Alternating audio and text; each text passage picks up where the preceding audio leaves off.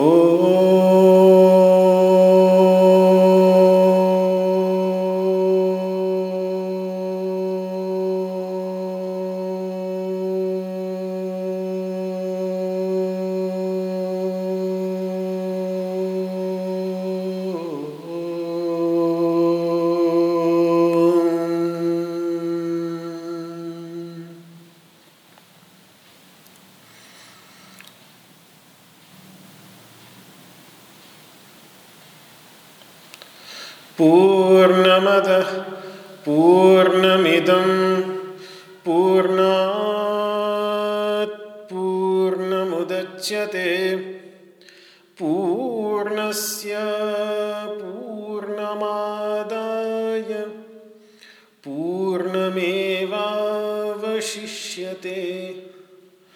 ॐ शान्तिः शान्तिः शान्तिः। शङ्करं शङ्कराचार्यं केशवं बादरा भाष्य वंदे भगवतपुन पुनः पुनः। ईश्वरो व्योम मूर्तिभेदविभागिने। व्योमवद्व्याप्तदेहाय दक्षिणामूर्त नमः। ओम शांति ही। शांति ही शांति ही। मेघैर्मेदुरमम्बरं वनभुवः श्यामास्तमालद्रुमैः नक्तं भीरुरयं त्वमेव तदि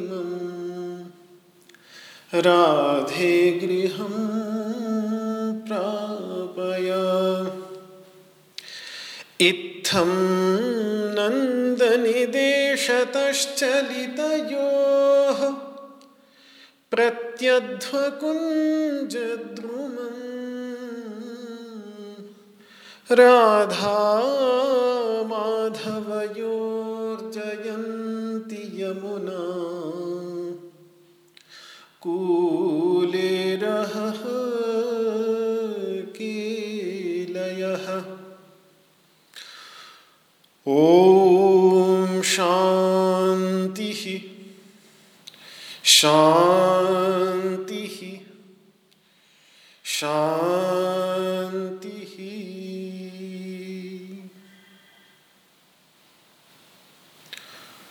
ओम नमो भगवते वासुदेवाय। श्रीमद् भगवद गीता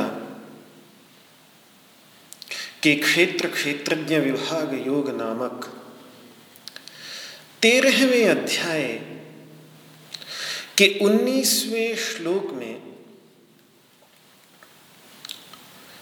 उन्नीसवें श्लोक से जो प्रसंग प्रारंभ हो रहा है, उसमें भगवान इसका निरूपण करेंगे कि जहाँ से जो उत्पन्न होता है, जहाँ से ये सब कुछ, ये क्षेत्र क्षेत्र के विकार, ये सारे के सारे जो बताए, ये सारे के सारे कहाँ से उत्पन्न होते हैं? इसीलिए प्रकृति एवं पुरुष के संयोग की चर्चा होगी। और पुरुष के प्रभाव की भी चर्चा होगी। प्रकृति के कारण ही पुरुष में प्रभाव दिखता है। वास्तव में प्रभाव में ये भगवान का ही चुना हुआ शब्द है, सचयो यत प्रभावश्च। वह चैतन्य तत्व जो है और जिस प्रभाव वाला है तो प्रभाव शब्द उन्हीं का चुना हुआ है। इस प्रभाव में, वास्तव में प्र जो है, वो प्रकृति का ही प्र है। चैतन्य शुद्ध अपने वास्तविक स्वरूप में, अपने शुद्ध स्वरूप में तो भाव मात्र ही है। भाव का अर्थ ही होता है भवती भाव। जो है, बस जो है। जिसको सत कह देते हैं, जिसकी अस्तित्व मात्र, सत्ता मात्र है, बस। विद्यमान है, बस। अस्ति, बस है। उसमें कुछ और जोड़ो मत। है, बस। जहाँ उसमें कुछ जोड़ दिया, वहाँ फिर वो भाव से प्रभाव बन जाता है, और ये प्रभाव प्रकृति के संयोग से ही प्रभाव दिखने लगता है। भाव तो हमारी सहज अवस्था है, पर प्रकृति के संयोग से प्रभाव दिखने लगते हैं। और जो कल परसों में जो चर्चा की गई, मदभाव की तो मुझे लगता है कि प्रकृति जनित इन प्रभावों से मुक्ति ही। अंततः मदभाव कहा जा सकता है। तो प्रकृति के साथ संबंध एक ऐसा यथार्थ है, एक ऐसी वास्तविकता है कि जिससे अपने संधि विच्छेद को हम जीते जी तो नहीं ही कर सकते। ये प्रकृति के साथ संबंध बना ही रहेगा। लेकिन इस सं, इस संबंध में प्रकृति के साथ अपने संबंध की स्थापना में ये हमारी समझ है ये हमारा अपना विवेक होगा कि हम उसमें मधुमक्खी बनेंगे या मक्खी मच्छर बनेंगे। यदि हम प्रकृति के सात्विक गुणों को चुनेंगे जैसे बीस गुणों की चर्चा वो भी प्रकृति के ही कार्यभूत है। प्रकृति पुरुष के संयोग से ही उत्पन्न है। जैसे शरीर प्रकृति पुरुष के संयोग से उत्पन्न है, जैसे सुख, दुख, राग, द्वेष, राक्षसी वृत्तियाँ, आसुरी वृत्तियाँ, सारी की सारी प्रकृति पुरुष के संयोग से ही उत्पन्न होती हैं। इसी प्रकार साधु वृत्तियाँ भी, सद्गुण भी, जिनकी चर्चा भगवान श्री कृष्ण ने की बीस ज्ञान के साधन जो बताए, ये भी प्रकृति पुरुष के संयोग से ही उत्पन्न होते हैं। लेकिन उस प्रकृति पुरुष के संयोग से उत्पन्न होने वाली वस्तुओं में से तमह प्रधान गुणों को रजह प्रधान गुणों को छोड़कर सत्व गुण प्रधान गुणों को अपने जीवन में लाएँगे तो आनंद का, सुख का, मधु प्राप्त करेंगे। दूसरी ओर यदि हम प्रकृति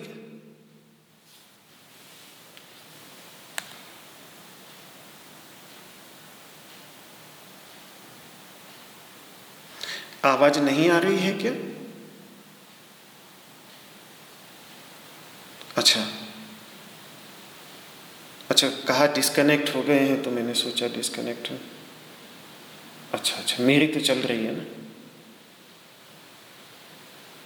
ठीक ठीक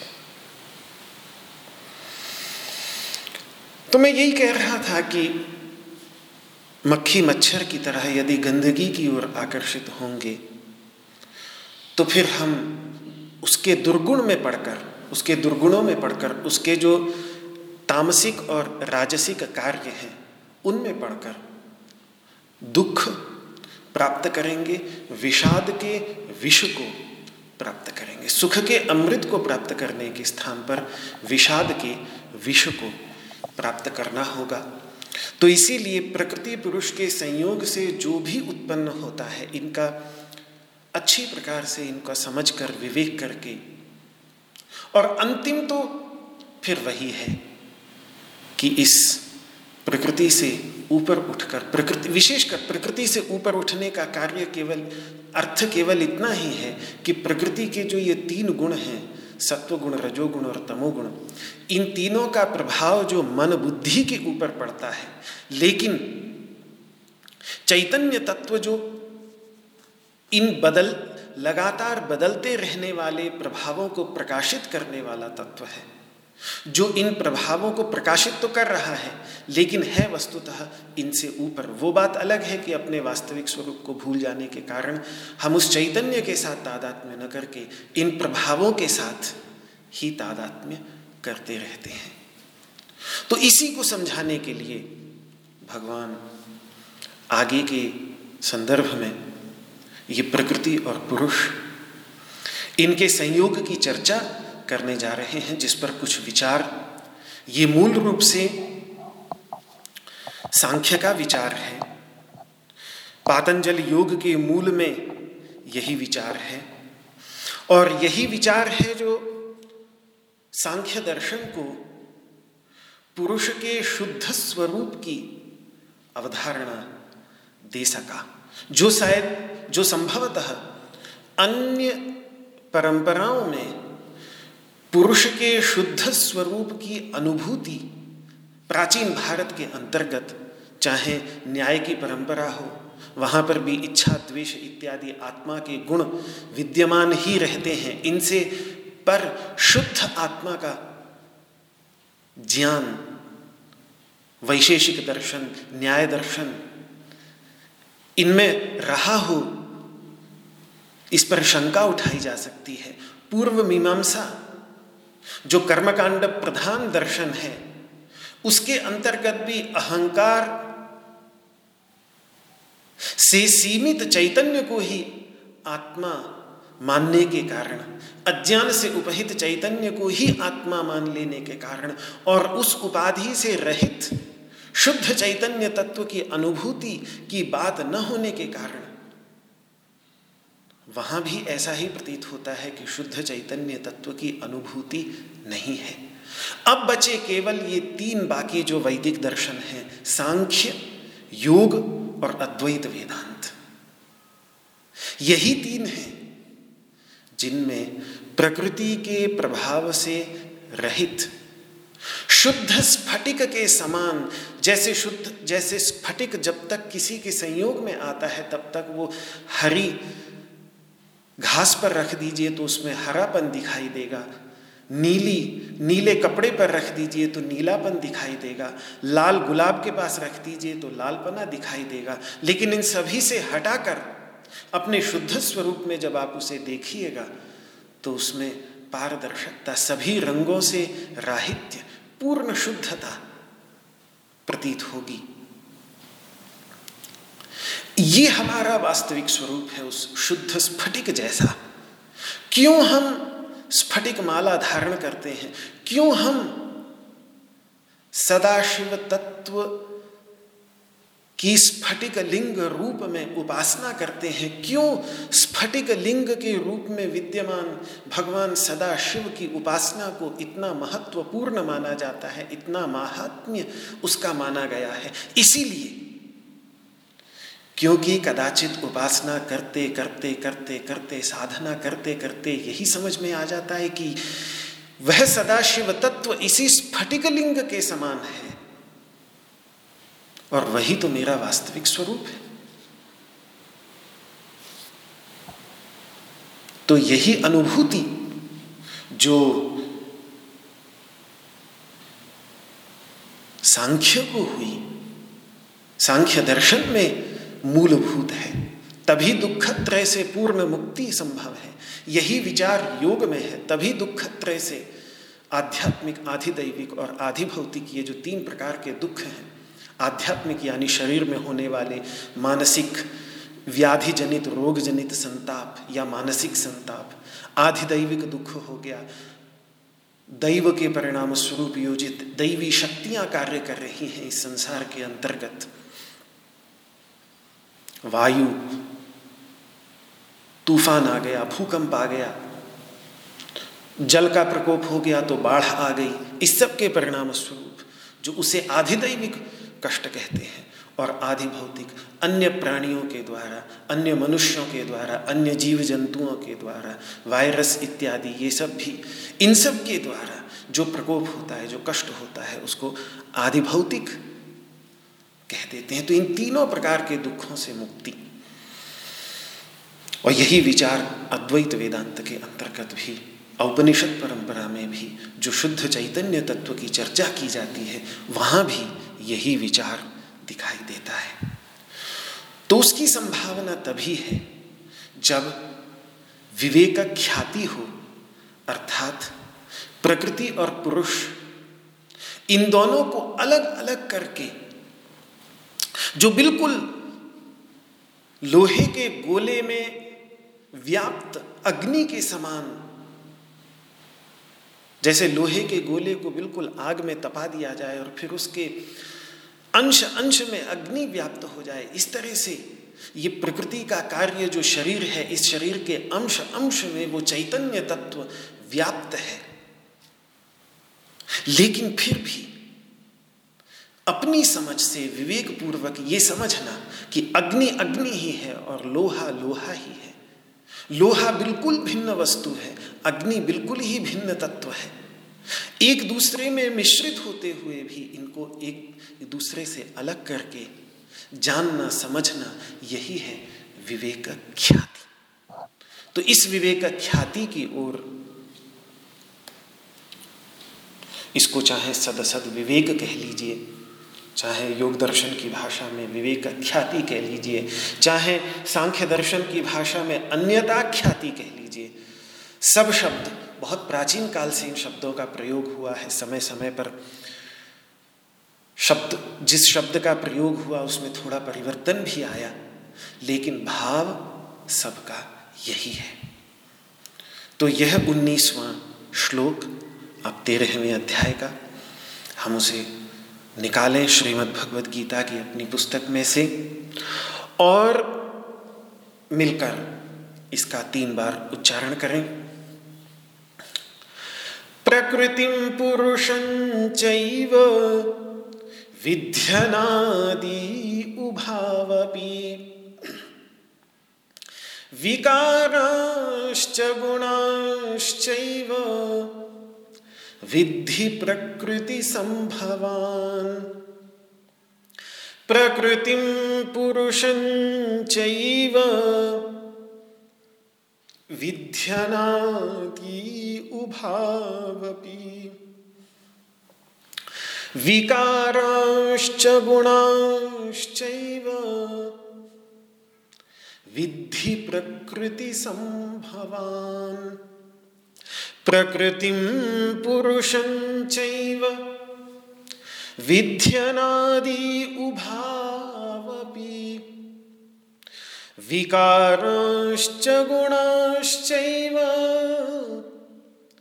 विद्धि प्रकृति संभवान। इस उन्नीसवें श्लोक में भगवान श्री कृष्ण अर्जुन से कहते हैं कि हे अर्जुन, प्रकृति और पुरुष, इन दोनों को ही तू अनादि समझ, अनादि जान। और ये जितनी भी विकारों की चर्चा मैंने की, और इन विकारों के कारणभूत जो इन विकारों के रूप में अभिव्यक्त होने वाले ये तीन गुण हैं सत्व गुण रजोगुण और तमोगुण, इन तीनों को भी तू प्रकृति से उत्पन्न, प्रकृति से संभूत, प्रकृति से ही उत्पन्न जान। ये एक इस श्लोक का सामान्य अनुवाद हुआ। अब एक एक शब्द पर कुछ और विस्तृत विचार करें। सबसे पहला शब्द है प्रकृति। प्रकृति का अर्थ होता है प्रकरोति प्रकृति। जो सब कुछ करती है जो करती है वही प्रकृति है। जो होती है वह विकृति है और जो करती है वह प्रकृति है। प्रकृति और विकृति परस्पर विलोम वाचक शब्द है। दूध प्रकृति है, दही विकृति है। दही प्रकृति है, मक्खन विकृति है। मक्खन प्रकृति है घृत, उस मक्खन का विकार, विकृति कहलाएगी। लेकिन ये जो प्रकृति, विकृति की परंपरा चल रही है, इसकी मूल हम, इसका मूल हमें मिलता है दूध में। इसीलिए घी, मक्खन, छाछ, दही, पनीर जितनी भी विकृतियाँ हैं, इन सभी विकृतियों की मूल प्रकृति दूध होगी। और भी अगर एक मूल में चले जाएँ तो फिर गाय होगी मूल प्रकृति, गौ माता होगी मूल प्रकृति। तो एक मूल जहाँ से प्रकृति विकृति की परंपरा प्रारंभ होती है, उसको मूल प्रकृति कह देते हैं। उसके बाद प्रकृतियाँ विकृतियाँ बहुत सारी। आती जाएँगी। और एक स्थिति ऐसी आ जाती है जहाँ से आगे जाके विकृति कर पाना संभव नहीं है।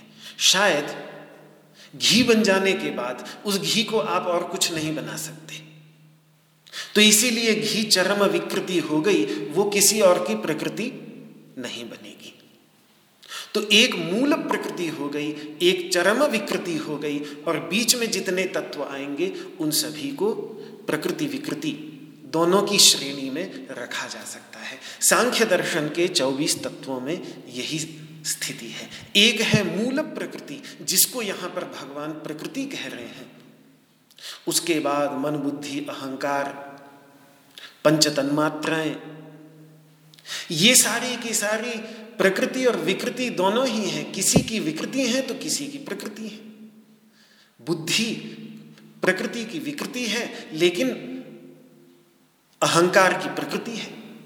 अहंकार बुद्धि की विकृति है, लेकिन मन और इंद्रियों की प्रकृति है। लेकिन अंत में जाकर के पंच महाभूत और एकादश इंद्रिय, ये अन्य किसी और रूप में परिवर्तित होते हुए नहीं देखे जाते, इसीलिए इनको केवल विकृति ही कहा जाता है। पर इन सभी विकृतियों के मूल में जो प्रकृति है जो इन सबको इन सब के रूप में विकृत हो रही है, इन सब के रूप में परिणत हो रही है, जैसे दूध दही के रूप में परिणत होता है, उस तरीके से इन सब के रूप में जो परिणत हो रही है, उस मूल तत्व को, उस शक्ति तत्व को, क्योंकि अगर आप देखें तो एक बीज के अंतर्गत शक्ति ही तो है, वृक्ष शक्ति के रूप में ही निहित है, वो बीज के अंतर्गत विद्यमान शक्ति ही महान वृक्ष के रूप में परिणत हो जाती है। इस प्रकार से हम देखें तो वास्तव में इस संसार में जितने भी पदार्थ हैं, वो सारे के सारे पदार्थ अपने मूल में शक्ति के रूप में निहित रहते हैं और इसीलिए शक्ति ही इन सभी के रूप में परिणत हो रही है। उसी को माया कहते हैं। उसी को प्रकृति कहते हैं। उसी को शक्ति कहते हैं। उसी को आद्या शक्ति कहते हैं। कुछ भी कहते हैं, उससे फ़र्क नहीं पड़ता। लेकिन यह वही तत्व है जिससे कल्प के आदि में समस्त भूत प्राणी, ये पूरा जगत निकल पड़ता है और अंत में उसी में समा जाता है। इसीलिए यही निरूपण भगवान ने नौवें अध्याय में किया था कि सर्वभूता निकौंते या प्रकृतिम यान्ति मामिकाम। ये सारे के सारे प्राणी मेरी प्रकृति में ही विलीन हो जाते हैं। और कल्प क्षय कल्प का जब क्षय हो जाता है, जब युग का युगों का समाहार भूत जो एक कल्प है, वो एक कल्प जब क्षीण होने लगता है तो ये सारे के सारे प्राणी उसी प्रकृति में, उसी शक्ति स्वरूप आद्या शक्ति में ही जो विलीन होते चले जाते हैं और कल्पादो विसर्जा में हम, और उसी में से ही फिर कल्प के आदि में सभी का सृजन भी हो जाता है। तो ये वह शक्ति तत्व है जिसकी ओर भगवान प्रकृति कह करके निरूपण कर रहे हैं। वह सूक्ष्म शक्ति जिसके रूप में यह समस्त ब्रह्मांड चैतन्य तत्व में निहित था, बिल्कुल वैसे ही जैसे एक वटवृक्ष के बीज में शक्ति रूप से इतना महान वटवृक्ष विद्यमान रहता है। तो ये प्रकृति समष्टि स्वरूप में भी रहती है और व्यष्टि स्वरूप में भी रहती है। समष्टि स्वरूप में मतलब देखिए छोटी छोटी प्रकृतियाँ भी हैं। मेरी भी एक प्रकृति है, जितनी मेरे शरीर के अंतर्गत प्रकृति विद्यमान है, वो मेरी प्रकृति है। आपकी प्रकृति मेरी इस छोटी सी प्रकृति से अलग है। हम सब जितने भी हैं, हमारी सबकी अलग अलग प्रकृति है।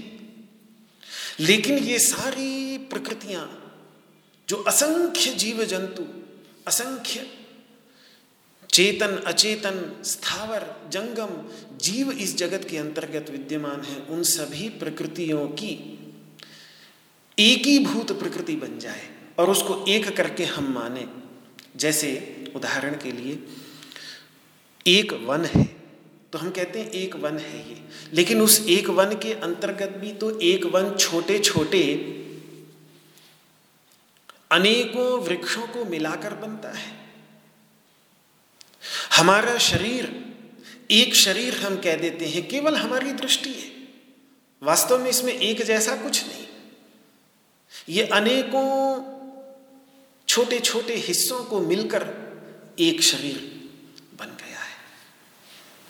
तो इसी तरीके से जब सारे छोटे छोटे हिस्से मिलकर के एक तत्व का निर्माण करते हैं तो उसको समष्टि कह देते हैं। वन एक समष्टि तत्व है। जलाशय, समुद्र एक समष्टि तत्व है। और छोटी छोटी बूंदें छोटे छोटे पौधे छोटे छोटे पेड़ अलग अलग पेड़, ये सारे के सारे व्यष्टि तत्व हैं।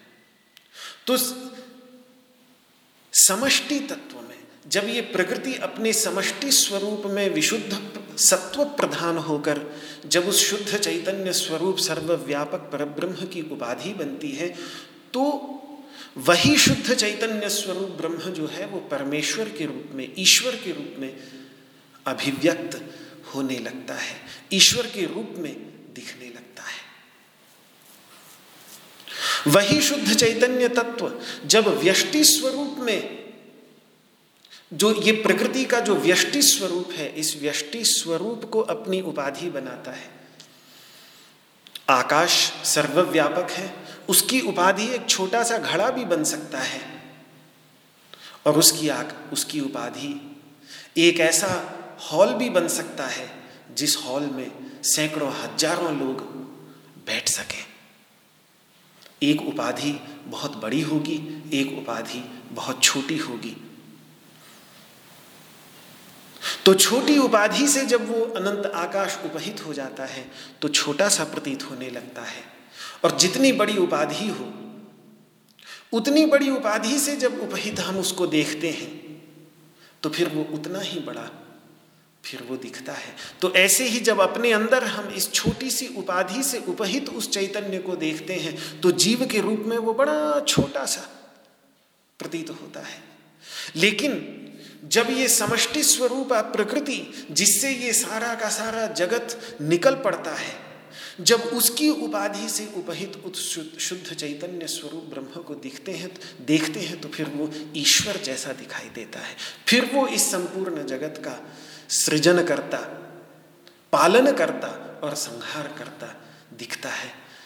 ग्रसिष्णु प्रभ विष्णु च भूत भर्तृ च तज्ञेयम ग्रसिष्णु प्रभ विष्णु च, भगवान ने यहाँ पर बात की। तो ये दोनों ही, चाहे हमारे अंदर जो शुद्ध चैतन्य छोटा सा दिख रहा है और वहाँ जो वो शुद्ध चैतन्य पूरे जगत का सृष्टा दिख रहा है, ये शुद्ध चैतन्य जो वस्तुतः अकर्ता है, अभोक्ता है, वो इन्हीं प्रकृति के दो स्वरूपों से सीमित होकर संपूर्ण जगत का कर्ता और इस छोटे से मानव देह में बैठकर भोक्ता भी प्रतीत होने लगता है। आरोपण कर देते हैं चैतन्य के ऊपर। काम हो रहा है सारा प्रकृति का। जैसे राज्य के साथ संबंध होने से मनुष्य राजा बन जाता है, फिर उसको राजा कहने लगते हैं। जैसे ही राज्य के साथ संबंध हुआ, एक राज्य के साथ संबंध स्थापित हो जाता है, जिस संबंध को सब लोग स्वीकार कर लेते हैं प्रजा। प्रजा स्वीकार कर लेती है। खुद भी वो व्यक्ति अपने मन में बैठा लेता है कि ये मेरा राज्य है। एक आंतरिक संपर्क मात्र है, बस। एक आंतरिक संबंध बना लेता है राज्य के साथ में और फिर उसको वह स्वयं अपने को राजा मानने लगता है और लोग भी उसको राजा मानने लगते हैं। हुआ क्या? राज्य की उपाधि के साथ में संबंध, बस। ऐसे ही जब विशुद्ध सत्व प्रधान प्रकृति कह लीजिए, चाहे विद्या माया कह कह लीजिए तो उसके साथ संबंध बनने पर शुद्ध चैतन्य ब्रह्म को ईश्वर कहने लगते हैं। इतना ही फ़र्क है बस। या जैसे विपत्तियों के साथ संबंध हो जाने से मनुष्य रंक कहलाने लगता है। कृपण कहलाने लगता है, दुखी कहलाने लगता है, रंक हो जाता है। वैसे ही मलिन सत्व प्रधान प्रकृति कह लीजिए, चाहे अविद्या माया कह लीजिए, उसके साथ संपर्क होने के कारण वही शुद्ध चैतन्य तत्व जीव बन जाता है। वो जो प्रकृति ईश्वर की उपाधि बनती है, वो ईश्वर की दृष्टि को सीमित नहीं करती। वो ईश्वर को अपने वास्तविक स्वरूप को भुलाती नहीं। इसी, इसीलिए उसको विशुद्ध सत्व प्रधान कहते हैं। ईश्वर की विशेषता ही यह है कि ईश्वर प्रकृति के संपर्क में आकर भी अपने वास्तविक स्वरूप को, अपने शुद्ध चैतन्य स्वरूप को भूलता नहीं।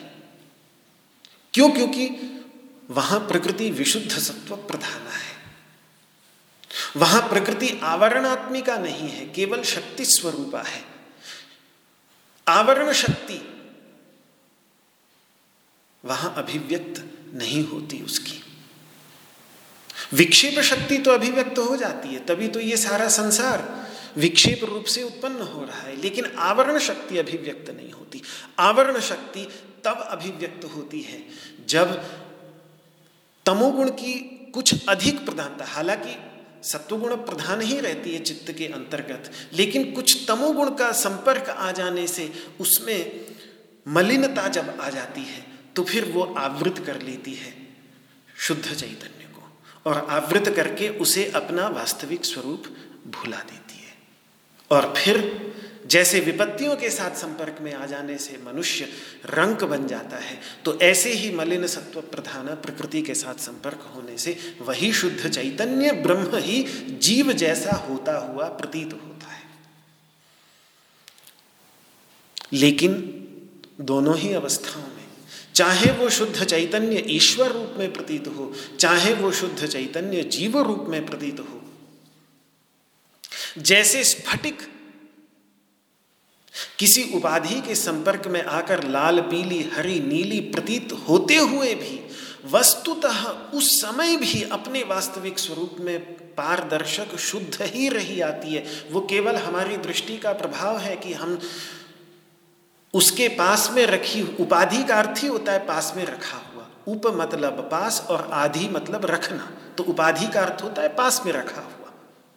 तो पास में रखे हुए वस्तु के रंग को स्फटिक के ऊपर आरोपित कर लेती है। ये हमारी दृष्टि का भेद है। वास्तव में स्फटिक की शुद्धता में, पवित्रता में, पूतता में, रंगहीनता में, पारदर्शकता में कोई अंतर नहीं आता।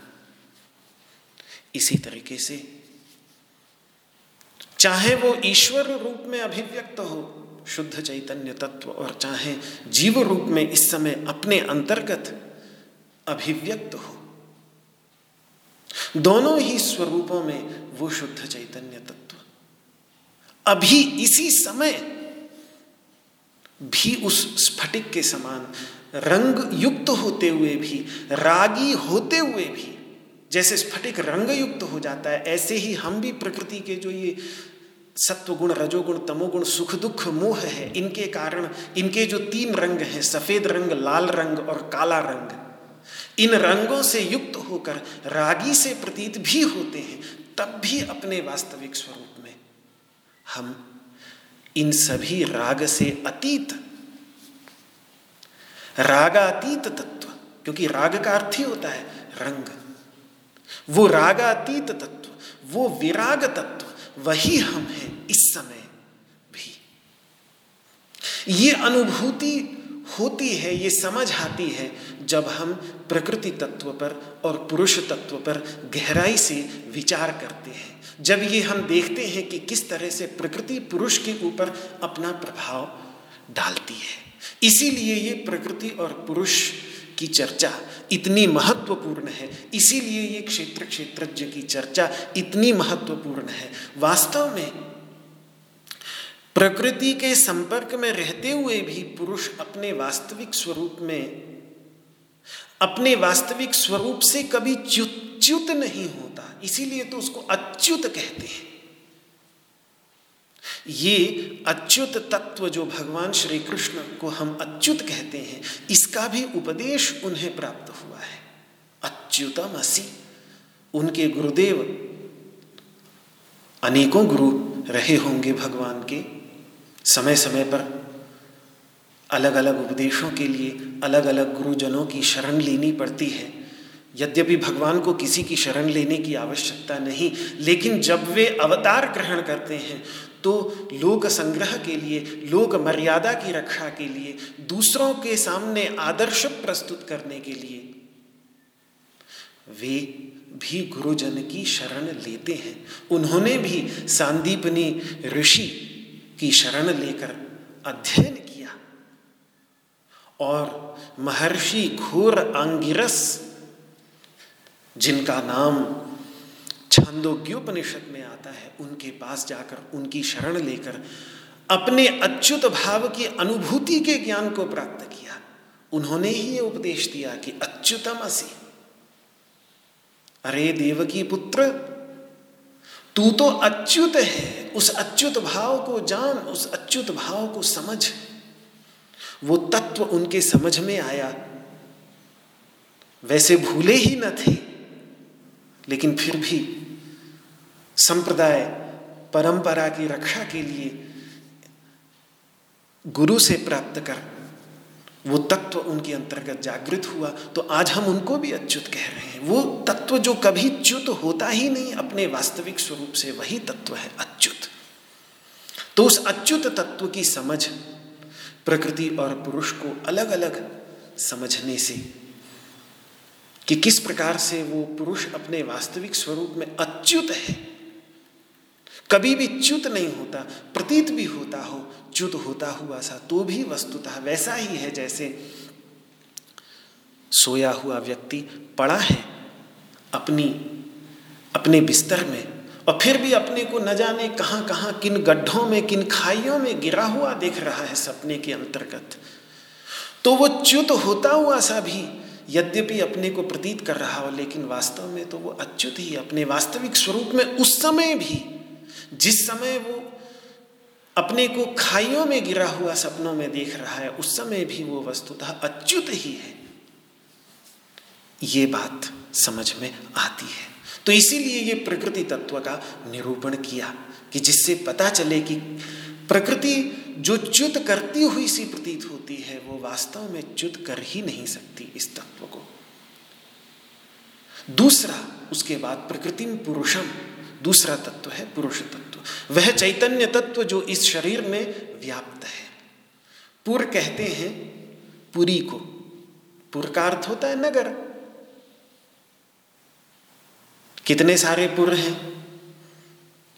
दिल्ली, महानगरी के अंतर्गत आर के पुरम, रामकृष्णपुरम,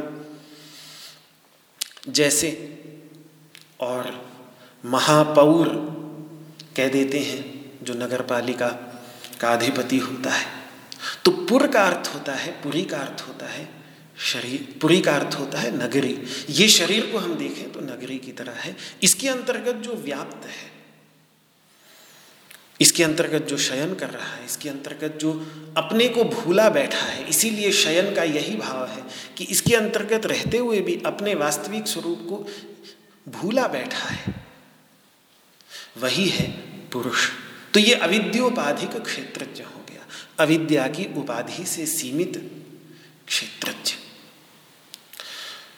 तो ये ये चैतन्य तत्व जो इस शरीर के अंतर्गत विद्यमान अपने वास्तविक स्वरूप को भूला हुआ है, इसी अर्थ में वो सोया हुआ है। यद्यपि जगह है,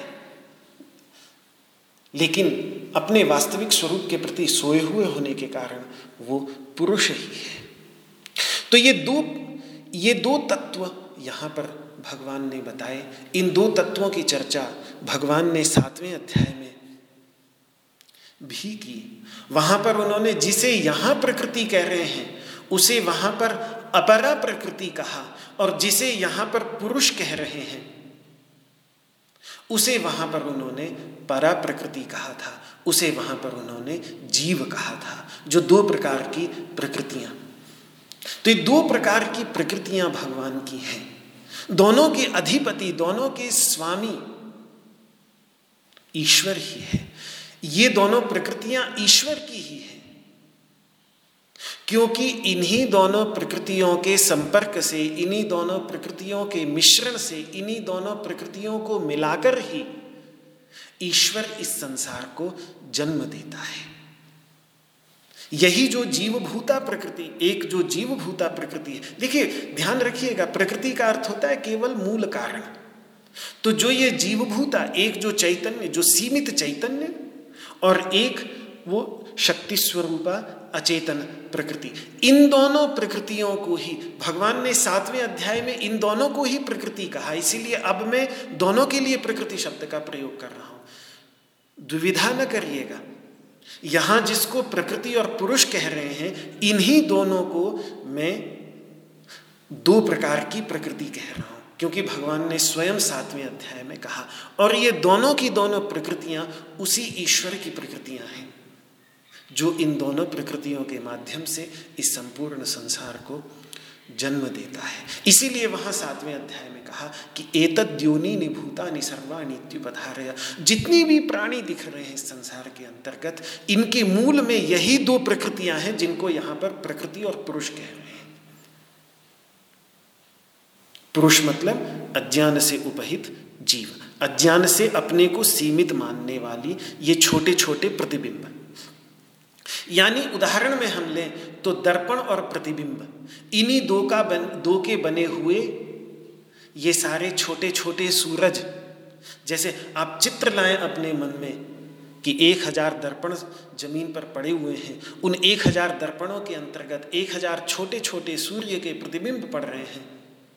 तो वहाँ जैसे कोई कहे कि देखो ये जितने भी छोटे छोटे सूर्य के प्रतिबिंब दिख रहे हैं, बस ये छोटे छोटे सूर्य और दर्पण को मिलकर बने हुए तभी इनमें से ये प्रकाश निकल रहा है।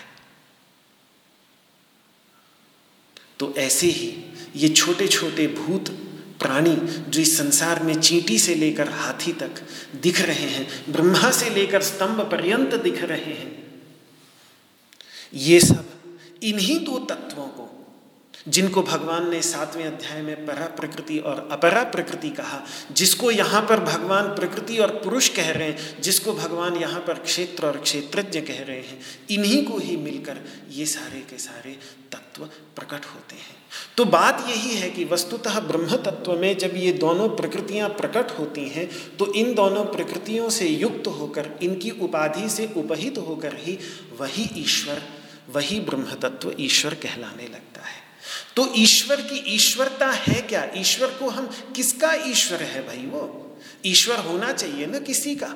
किसका ईश्वर है? तो वो ईश्वर इन्हीं दोनों प्रकृतियों का ही ईश्वर है। ये जो दो प्रकृतियाँ हैं, प्रकृति और पुरुष परा प्रकृति और अपरा प्रकृति और इन्हीं दोनों प्रकृतियों से संपन्न होना, इन्हीं दोनों प्रकृतियों का स्वामी होना, जैसे राज्य के साथ संबंध होने के कारण चैतन्य मनुष्य अपने को राजा मानने लगता है और उसको सारे के सारे राजा मानने लगते हैं। इसी प्रकार से इन्हीं दोनों प्रकृतियों के साथ संबंध होने के कारण उस चैतन्य तत्व को हम ईश्वर कहने लगते हैं। उस चैतन्य तत्व को हम ईश्वर मानने लगते हैं। जिस प्रकार प्रजा, राजा, राज्य के साथ किसी एक चैतन्य का संपर्क हो जाने पर उसको राजा मानने लगती है। इसीलिए उपनिषद में, श्वेताश्वतर उपनिषद में भगवान सदाशिव को, जो तीनों गुणों का ईश्वर है और त्रिगुणातीत है, उस ईश्वर को प्रधान क्षेत्रज्ञ पतिर्गुणेश प्रधान और क्षेत्रज्ञ, प्रधान का अर्थ हो गया प्रकृति और क्षेत्रज्ञ मतलब पुरुष। इन दोनों का ही पति, इन दोनों का ही स्वामी, उसको, उस ईश्वर को कहा गया है। तो आगे, अभी क्योंकि आगे ही कुछ श्लोक बाद ही ईश्वर तत्व की भी चर्चा होगी, परमात्मा तत्व की चर्चा होगी। तो ये दोनों प्रकृतियों से परे, इन दोनों प्रकृतियों का स्वामी, जो वो ईश्वर तत्व है, उस ईश्वर तत्व की चर्चा वहाँ। अगले दो इस श्लोक के और इसके अगले श्लोक के बाद हमें देखने को मिलेगी। तो इन्हीं दो प्रकृतियों के रहने से अच्छा ये दोनों प्रकृतियाँ अनादि हैं। अनादिकाल से ये चली आ रही हैं। ये ब्रह्मांड उत्पन्न होता है, लेकिन उत्पन्न होने से पहले नहीं था, ऐसा नहीं। ये उत्पत्ति और विनाश का एक क्रम चलता रहता है बस।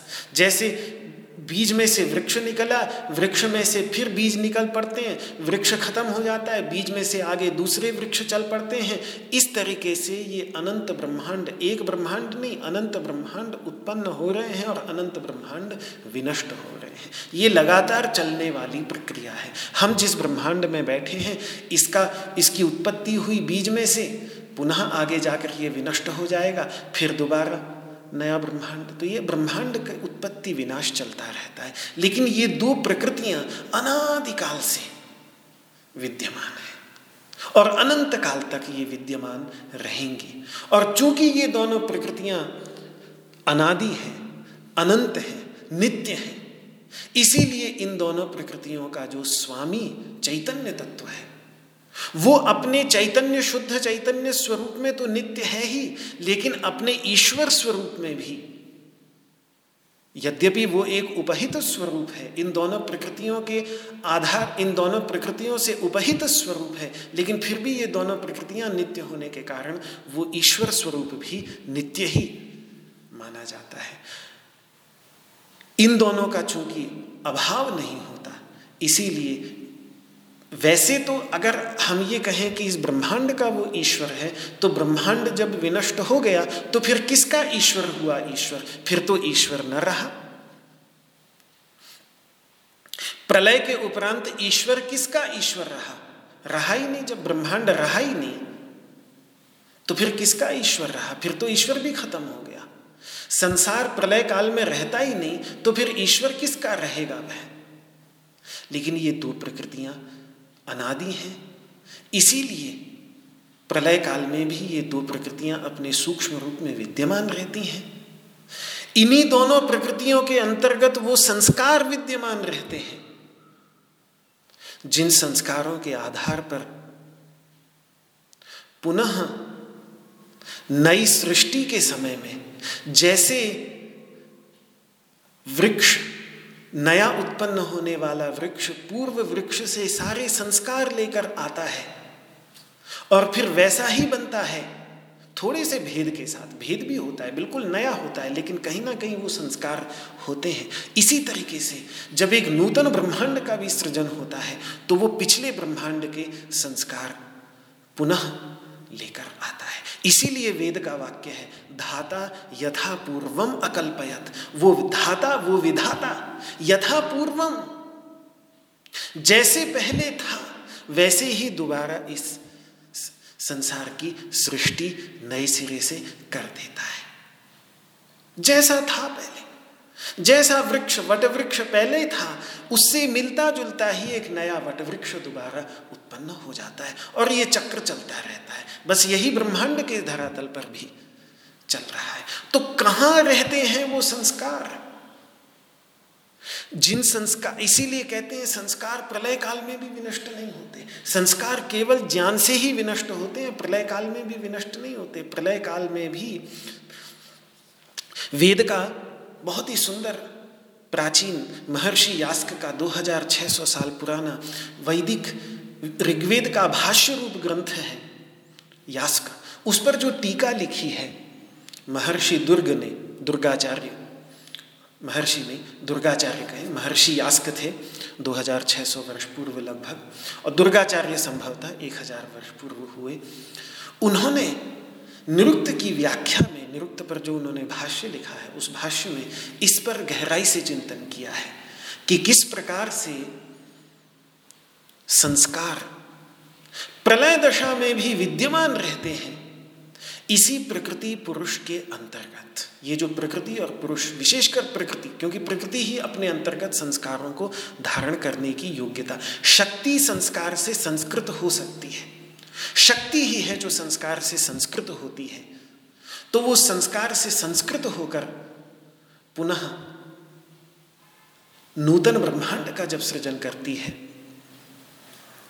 तो तो वो संस्कार जो रहे आते हैं, वो कहाँ रहे आते हैं?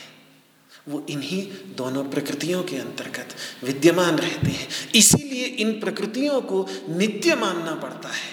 इन, इनको अनित्य नहीं माना जा सकता। इसीलिए भगवान ने कह दिया कि च एव विधि इनको तू जान, क्या जान? अनादि। अनादि है। कारण रहित है। एक सीधा सा सिद्धांत है, भारतीय दर्शन का मूलभूत यद कृतकम तदनित्यम जो कृतक है, जो बनावटी है, जो उत्पन्न हुआ है, वो अनित्य होगा।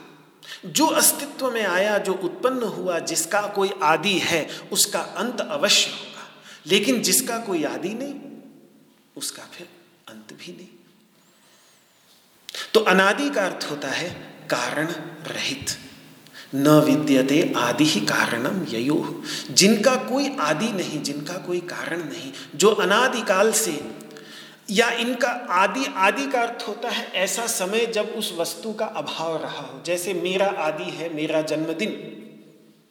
जिस दिन ये शरीर जन्म को प्राप्त हुआ, वहीं से इसका आदि शुरू हुआ। उससे पहले कहीं भी पूरे ब्रह्मांड में ढूंढता तो भी मैं न दिखता। तो उत्पत्ति से पहले जो प्रत्येक वस्तु का अभाव रहता है, उस अभाव को ही आदि कहेंगे। और इनका ऐसा कोई अभाव उत्पत्ति से पहले नहीं, ये सदा से ही इनका भाव रहता है, सदा से ही ये विद्यमान रहते हैं। घटपट आदि जितने भी पदार्थ हैं, ये घड़े और ये सब चीज़ें जो हमें अपने चारों और बर्तन, कपड़े, ये सब दिखाई देते हैं। ये सब उत्पत्ति होने से पहले नहीं थे, इसीलिए इनका आदि होता है। पर ये प्रकृति और पुरुष, ये जो दो तत्व हैं, सारभूत तत्व इस ब्रह्मांड के, इनका कोई उत्पत्ति से पहले अभाव, कभी इनका अभाव रहा हो, ऐसा नहीं दिखता। तो प्रकृति ईश्वर की शक्ति होने के कारण अनादि है और पुरुष ईश्वर का अंश होने के कारण अनादि है। प्रकृति अपनी साम्यावस्था में सदा से विद्यमान रहती है, पर जब वह विषम होकर कार्य उत्पन्न करने लगती है, उसके अंतर्गत विषमता आ जाती है और विषमता होकर वो कार्य उत्पन्न करने लगती है, तब फिर जो आठ भेद ऊपर गिनाए महद अहंकार पंच तन्मात्राएँ पंच महाभूत इत्यादि। इन भेदों के रूप में जब वह प्रकट होने लगती है तो फिर उस उपाधि की सीमा से सीमित होकर उसमें जो चैतन्य प्रकट होता है, जिसको जीव कह देते हैं, वो जीव भी अपने वास्तविक स्वरूप में अनादि ही है। इसीलिए महानारायणोपनिषद में तीन अज की चर्चा, अज मतलब अजन्मा अज का अर्थ होता है अजन्मा, अनादि, जिसका जन्म न हो। तो वहाँ एक ही श्लोक में, महानारायणोपनिषद में तीन अज की चर्चा है। अजामेकाम अजामेकाम लोहित शुक्ल कृष्णा बह्वीं प्रजां जनयन्तीं स्वरूपाम्। अजो ह्येको जुषमाणो नुषेते जहात्येनाम भुक्त भोगामजोन्य एकाम लोहित शुक्ल कृष्णाम एक अजा, एक अजन्मा तत्व ऐसी है, जो जिसके अनेक चितकबरी है, तीन रंग हैं उसके, लाल, सफ़ेद और काली। मतलब सत्वगुण, रजोगुण, तमोगुण प्रधाना। तो लाल, सफ़ेद और काली। ये तीन रंग वाली है और अपने जैसे अपने जैसे ही स्वरूप वाली वो अनेक प्रजाओं को उत्पन्न करती है। कुछ देव योनियाँ सत्वगुण प्रधान होती हैं, मनुष्य योनियाँ रजोगुण प्रधान होती हैं और तिरयंग योनियाँ तमोगुण प्रधान होती हैं। अपने जैसे ही कार्यों को वो उत्पन्न करती है। जैसे सफ़ेद, काली कोई कुतिया हो तो उससे जब संतानें उत्पन्न होंगी तो कुछ अधिक सफ़ेद होंगी, कुछ अधिक काली होंगी, कुछ सफ़ेद काली से मिश्रित होंगी। तो ऐसी ही ये अजा प्रकृति है, तीन रंग वाली, जो अपने ही जैसे रंग वाली प्रजाओं को उत्पन्न करती है। और फिर एक अज, एक अजन्मा, चैतन्य तत्व ऐसा है जो उसमें आसक्त होकर, प्रीतिपूर्वक उसका सेवन करता हुआ, उसी के ही अनुसार इस संसार में वर्तमान रहता है अपने अपने कार्य करता रहता है। ये हो गया बद्ध पुरुष, आसक्त पुरुष, बद्ध जीव, आसक्त जीव। और एक तीसरा अज वो है जो भुक्त भोगाम, जो उसके भोग से विरक्त होकर उसके साथ जो तादात्म्य बनाया हुआ था कि यही मैं हूँ, इस तादात्म्य को समाप्त कर जो अपने को भूल, भूला बैठा था, उस भूले बैठे तादात्म्य को उसने समाप्त कर दिया। तो ऐसा एक विरक्त पुरुष, जो उसके रंग में अभी रंगा नहीं है, ये मुक्त पुरुष, ये विरक्त पुरुष और ऐसा मुक्त पुरुष, जो कभी बंधन में पड़ा ही नहीं जिसकी कोई बंधन कोटि है ही नहीं, जो कभी, जो नित्य मुक्त है, वही नित्य मुक्त ही तो ईश्वर कहला देते हैं। और वास्तव में गहराई से देखें तो प्रत्येक बद्ध पुरुष अपनी गहराई में उस फटिक मणि के समान नित्य मुक्त ही है। समझ रहा है अपने को बद्ध, लेकिन वास्तव में शुद्धों से, बुद्धों से, निरंजनों सी संसार माया परिवर्तित उसी अपने केंद्र में जाकर जल कितना भी मटमैला दिखने लगे, जब एक बूंद आकाश से गिरती है, पृथ्वी के ऊपर मिट्टी पर गिरती है तो मिट्टी उसमें मिल जाती है, मटमैली हो जाती है वो बूंद। लेकिन क्या वास्तव में वो जल सचमुच में मटमैला हुआ? आप उसको तुरंत फ़िल्टर कर लीजिए, फिर वो जल शुद्ध का शुद्ध ही होगा। इस पृथ्वी में जल कहीं और से आता नहीं। लाखों सालों से जो जल चला आ रहा है पृथ्वी पर वही है। पता नहीं ये जल कितने बार गंदा हुआ, कितने बार ये, यही जल जो हम पीते हैं, यही जल लाखों वर्षों में पता नहीं कितनी बार नालियों में से होकर बहा होगा, कितने बार गंदगी में पड़ा होगा, लेकिन बार बार रिसाइकल होता रहता है। अपने केंद्र में वो जल कभी भी अशुद्ध नहीं होता। आप उसको बस उसकी अशुद्धियाँ निकाल लीजिए तो जल शुद्ध का शुद्ध ही ऐसे ही ये चैतन्य तत्व है। दिखता है इन सब के संपर्क में आकर मटमैला। लेकिन थोड़ा सा फ़िल्टर कर लीजिए बस उसको। और योग का अभ्यास, ये ज्ञान, ये सारा का सारा और कुछ नहीं। चित्त प्रसाद जिसको कहते हैं, चित्त परिक्रम कहते हैं, ये सब बस अपने इस पानी को थोड़ा सा फ़िल्टर कर लेना मात्र है। जहाँ उसको फ़िल्टर किया, गंदगी जो उसमें घुली हुई थी, उसको थोड़ा सा बैठने दिया तो वैसे ही उसका अपना ही जो शुद्ध स्वरूप है। थोड़ा सा उसमें ज्ञान की फिटकरी भी मिला दी। गुरुजी ने गुरुजी ने जो ज्ञान दिया, उसकी फिटकरी मिला दी, उसको स्थिर कर दिया, शांत कर दिया तो वो जाकर बैठ जाता है। बस, इतनी ही वो ज्ञान की फिटकरी और उसके साथ स्थिरता, ये दोनों के दोनों मिल जाएँ। तो यही चर्चा यहाँ पर भगवान श्री कृष्ण कर रहे हैं। इस चर्चा पर वापस आएँगे पुनः कल और जो गंदगी पैदा हो जाती है, प्रकृति के परिणाम स्वरूप जिस गंदगी में पड़कर अपने को भी दोषयुक्त, गुण दोष से युक्त हम समझने लगते हैं, उसकी भी कुछ चर्चा अगले श्लोक के अंतर्गत हम देखेंगे। इस श्लोक के अंतर्गत भी जो उत्तरार्ध है, उसके अंतर्गत हम देखेंगे। इस वाक पुष्पांजलि को मैं भगवान श्री कृष्ण के चरणों में समर्पित करता हूँ और सर्वमंगल की कामना से प्रार्थना करें हम। ओ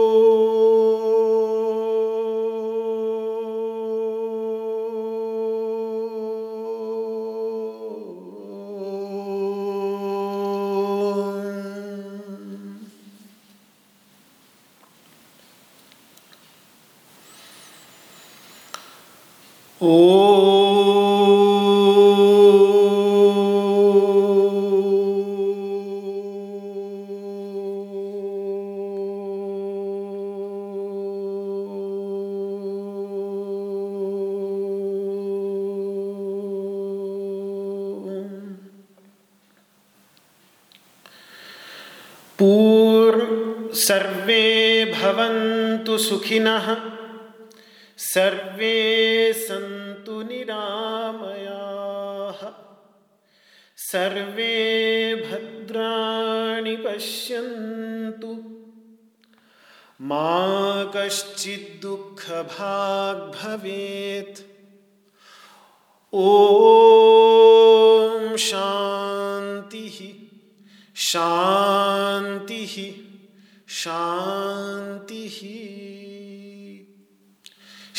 कृष्णार्पणमस्तु। आप सभी को मेरा हाथ जोड़ करके प्रणाम। जय श्री कृष्ण, जय श्री कृष्ण, जय श्री कृष्ण।